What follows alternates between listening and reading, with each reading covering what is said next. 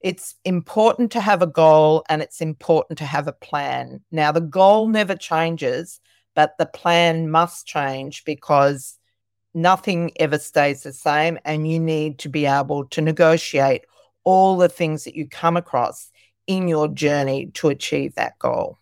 You're listening to the She Renovates podcast. You're listening to She Renovates, the podcast for women who want to renovate to create an income and a life they love.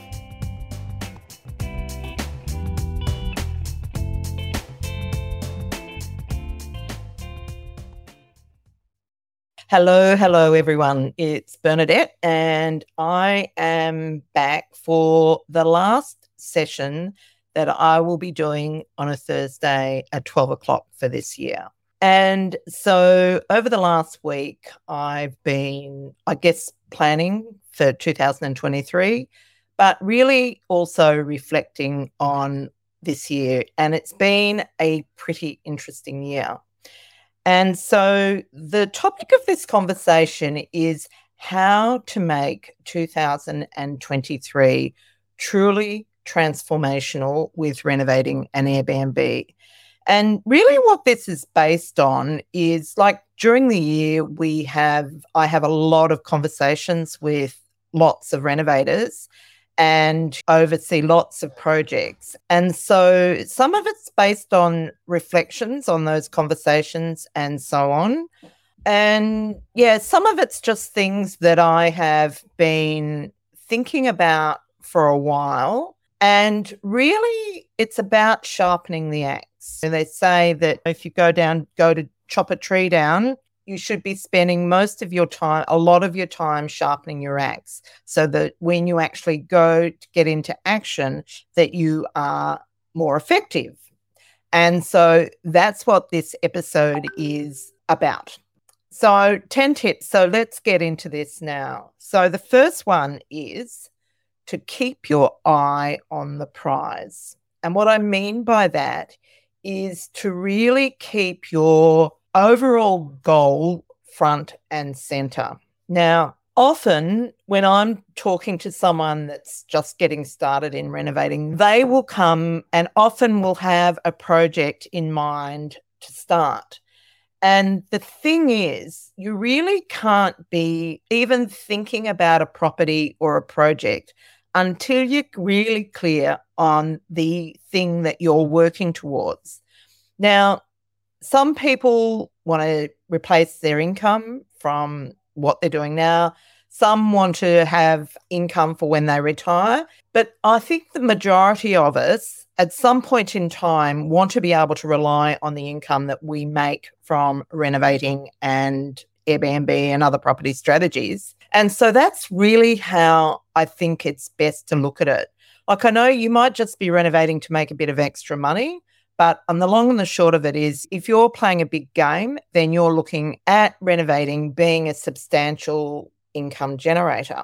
And so as a result, you want to be really clear that the projects that you are doing are actually going to deliver the outcome. But by getting really clear about this, it prevents you from getting derailed and going down rabbit holes with projects that aren't going to serve you, aren't going to give you the outcome you want. But it also means that you at least have some of your strategy be around a long-term process or a long-term goal.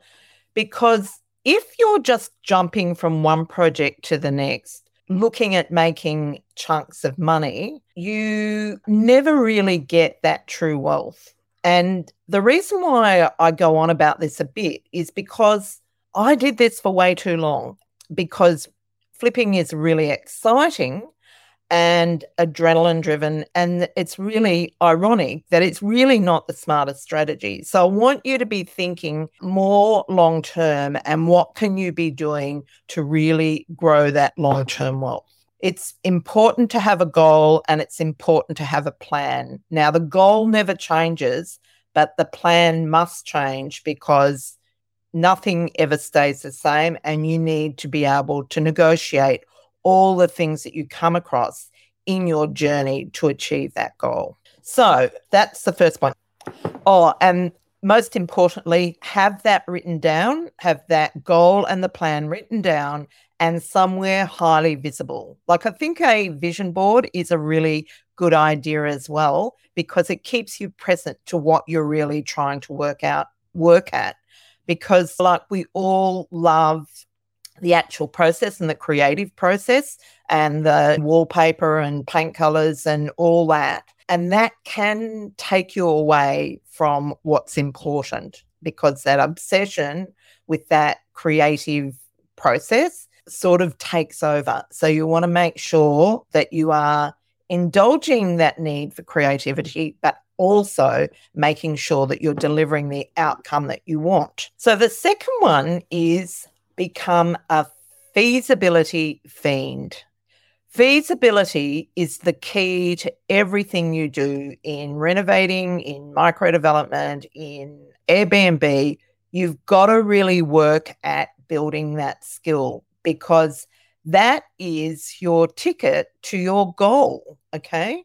And so there's lots of steps in a feasibility, and it's not something that you can't just turn on the switch. It's a skill that you grow, okay? And just like a really good example of that is, let's say you're looking at buying a property to list on Airbnb, and it's going to be a destination property. One of the things about Airbnb at the moment is that there are some areas that are really saturated and the return is down and probably will continue to subside. And so just going on to AirDNA and looking up what they tell you will earn is not enough, because you're sort of working on historical data and you need to be much more effective than that in your feasibility. You need to delve deeper.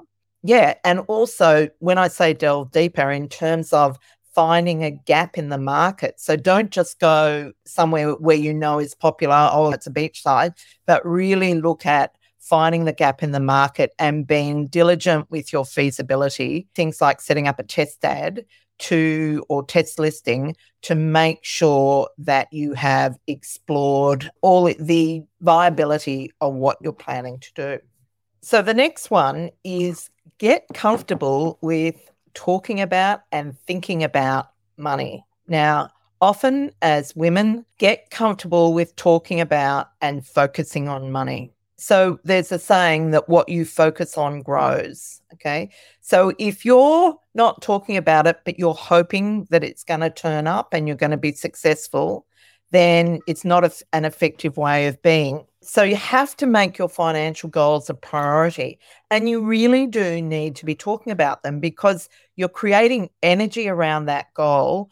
And once that you bring that to the fore, magic happens. Now, it's not like you'll make the money without doing anything, but talk to someone about what your goals and put it out there. That then makes it common knowledge. You have people coming to help you. I just find it's much more effective if you can talk about it. But the other thing about it is that, like, as women, lots of us are quite, maybe not embarrassed, but feel a bit uncomfortable about maybe negotiating or just talking about money generally. But it's those little habits, the things that you do every day, that really moves the needle. And so you want the needle moving in a positive way. Now, a problem that we sometimes come up against is some people subscribe to the school of thinking that you get what you pay for. Now, in some ways that's true, but it's not a hard and fast rule. And so if you are someone who always goes, let's say you're looking at buying a piece of furniture or an appliance for your home, always goes for the most expensive because you believe that's the best, then you are really going to struggle with making a profit from renovating, because in renovating, you need to be able to deliver really good quality, but you need to be able to do it in a cost-effective way. So if your way of being is, I'll always buy the most expensive because I know that's the best, it's not going to work. So what you do in your daily life will permeate your renovating in every other area of your life as well. So really thinking about what your habits are and your comfort with money, and sometimes managing on less money is what's going to be your key to success. Now, this next one's almost a contradiction, but it is also an important fact. So sometimes the opportunity in a project or in an initiative is not financial. Now, you don't want to get into the habit of working for nothing. Lots of, I know we have problems sometimes where someone's mindset might not be focused on money enough. But often when I'm testing something new, I will not be that focused on the money. I'm focused on the learning experience. And a really good example of this is there was a renovator who was offered a role to manage a renovation, someone else's renovation. And it was something that she wanted to do, but she turned it down because she didn't think there was enough money in it. Now, you need to be careful about this, but I personally have done this quite a few times when I've done something knowing that there's not a huge amount of money in it, but because I know that I'm going to learn a heap out of that, that's going to enable me to fine tune it and make it better and then make it really profitable. So when you're learning, now you do have to balance this because I don't want anyone going into projects that don't have enough fat in them because that's a risk. But when you are learning, if you've got a situation where you can learn a strategy and it's not going to cost you anything and it's just the matter of it might not be as profitable as you want it to be, I think that is gold because it adds another strategy to your repertoire and enables you to grow it to get to that next stage. I hope that makes sense. Okay. So the fifth one is learn to work your budget. This is another thing I've noticed that a lot of women aren't overly strong on. It is not hard to do and it just requires commitment. And if you are serious about making a profit from renovating ongoingly, you must be able to work the budget. Now, I want to just expand on that a tiny bit. So there's three stages in a budget. So the first one is the back of the envelope. So when you're first looking at a project, then you're going to do back of the envelope numbers. But by the time you've bought the project, you should have converted that from a back of the envelope budget to a draft budget. So it should be reasonably comprehensive and complete. But that's not where it stays. Once you get the project bought, it turns into a working budget. So one of the ways that I like to work at this is I get all my costs and quotes in for the job, and then I go back to them and see what I can trim off them in order to produce more fat in the budget. And by fat, I mean buffer. So your budget is always a work in motion, and you might take a hit to your budget. So then I'm going back and looking at what can I do to counteract that large expense that I wasn't anticipating. We do have a contingency. Every project, the contingency goes.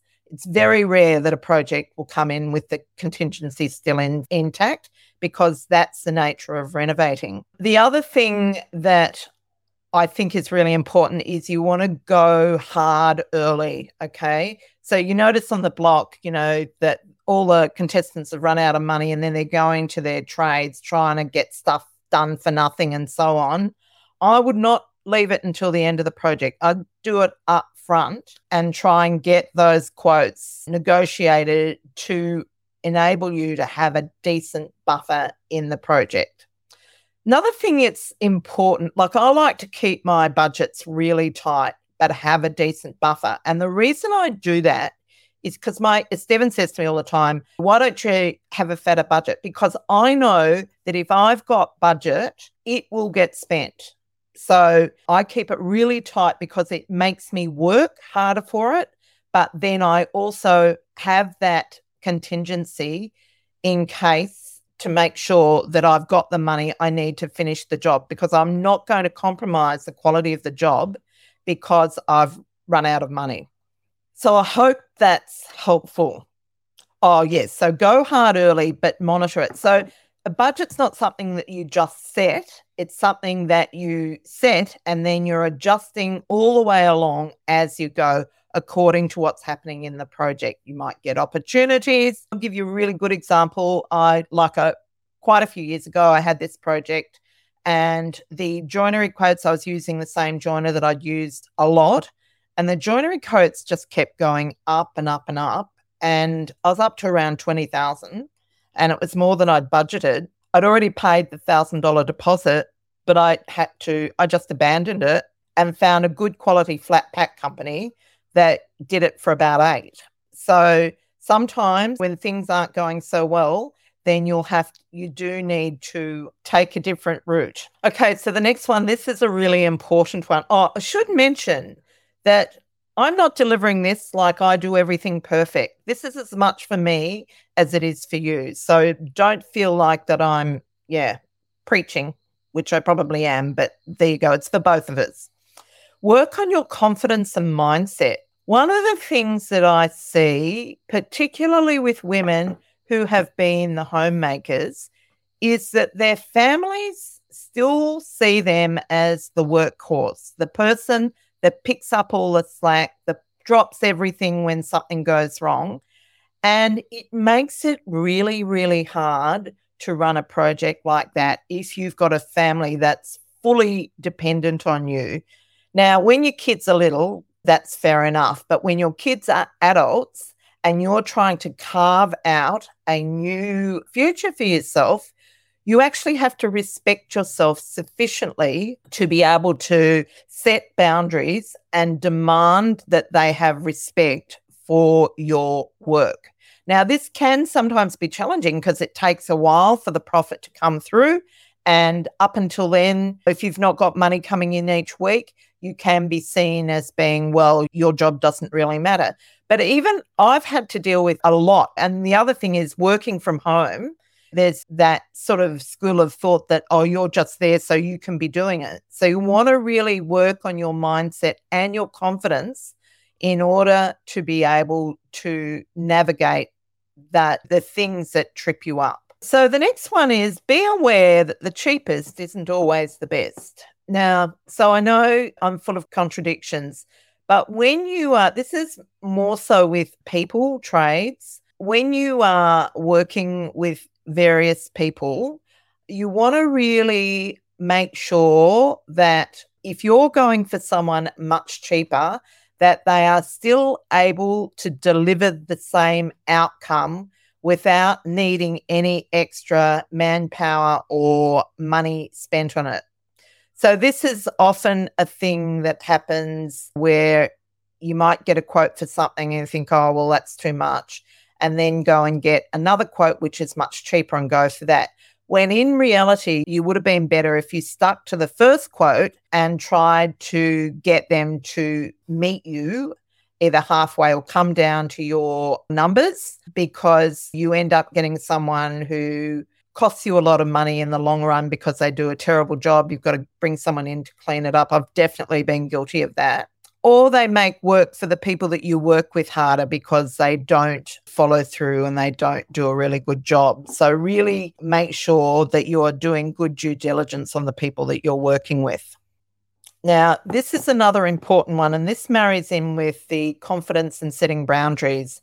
When you've got a project on, you absolutely must give it your full attention. And by that, I mean you need to really don't take on other commitments. What you might be working part-time as well, and we have renovators that do that, but don't take on anything else until you've got that project done and dusted. Now, I've tried to do this several times. I'm not a great multitasker, so that probably doesn't help.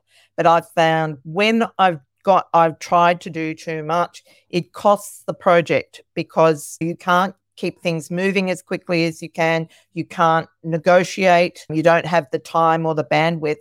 And the other thing is, it's really hard to be creative. Actually, one of the Wonder Women reminded me this the other day. It's really hard to be creative when you're under a lot of pressure. So really try and give it your full attention. So Belinda asks, why would a trader come down to your budget if he or she has given you their price for the project?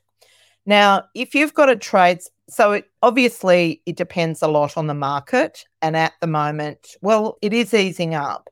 But once you start working with people on a regular basis, so stroke their ego, I really want to work with you, but your price isn't the cheapest. Is there any movement there? And just see what, and sometimes they do just bring their price down, because when they're quoting, they include that in there. That's called risk money. They may not, but it's always worth a try. Okay, so the next one is surround yourself with ambitious people who are supportive and will challenge you. So one of the things about, I think it's Jim Rohn who said that your income will be the average of the 5 people that you spend the most time with. Now that, so, you know, look around at who you spend the most time with and think, is that the income that I want? And if you don't, then start stepping it up. And it might mean just going to some events and surrounding yourself with people that are playing a bigger game, okay? I notice this makes a massive difference to my mindset, okay? So because then when you start associating with people that are playing a bigger game, they don't sweat the small stuff. Instead of thinking, what happens if interest rates go up a cent, they actually get into action and create a solution for it rather than just receding and thinking, oh, you know, it's too scary to move forward. So you want to really surround yourself with people that are going to support your goals. Doesn't mean that you get rid of your family and friends if they are not those people, but it means that you dilute them, okay? So in your professional life, you create a support team that have big goals and will inspire you to challenge yourself more and to step it up. Okay, and the last one is keep your eyes and ears open for opportunity. Now, particularly now when the market is doing what it's doing, there is opportunity everywhere. And it doesn't always come from where you expect it to come from. So very rarely will you go onto realestate.com and find a project that's you sometimes do, but find a project that's going to absolutely deliver you the outcome that you're after. So you actually do have to go out there and look at it. Actually, I went to my hairdresser yesterday, and he is the king of finding opportunities, and most of his opportunities he finds in his salon. He talks to people about what he's trying to achieve, and someone will say, oh, I've got a property you might be interested in. So yeah, be open to opportunity from places where you least expect it. And that's my 10th point. And I'm very proud of myself because I got through that in exactly 30 minutes. So if you have time to watch this, or you are watching this now, I'd really love to know, what's your big tip for 2023? What's the thing that you think is going to move the needle for you? Okay. So other than that, all I have to do now is to wish you a very Merry Christmas and an amazing 2023. We are having some time off, so I will not be doing a session next Thursday. I will probably be, I don't know what I'll be doing, but I'll probably be playing with my granddaughter who's staying with me at the moment, eating and drinking too much and just generally having a good time. But we will be back in the new year, and we are kicking off the new year with our Women in Renovating workshop, which we did earlier last year and was very popular. So we're going to be doing that again this year. And thank you. Thank you to those of you who are wishing me a Merry Christmas. Great. Thanks so much. I do hope that you have a lovely Christmas. Actually, before I go, I just want to share one other tip, which is something that I got from my darling mother, because I know that Christmas is can be a really sad time. And one of the things that I learnt from my mum is to not have expectations around these special times. We never felt the pressure to go home for Christmas because there was no pressure, But we used to love going home because you knew anyone that hit the door was always so welcome because she was always so pleased to see them. But it was not you weren't going out of a sense of obligation. You were going because you loved to go. And I want to encourage you to take that on, whatever it is you are dealing with Christmas. I personally have found it very empowering, and we've implemented that in our lives. And just be grateful for what you do, what does turn up on Christmas Day, and enjoy it. So that's it for me. Have a great year, and I'll see you next year. This is the She Renovates podcast. To discover how to harness the power of renovating, check out theschoolofrenovating.com.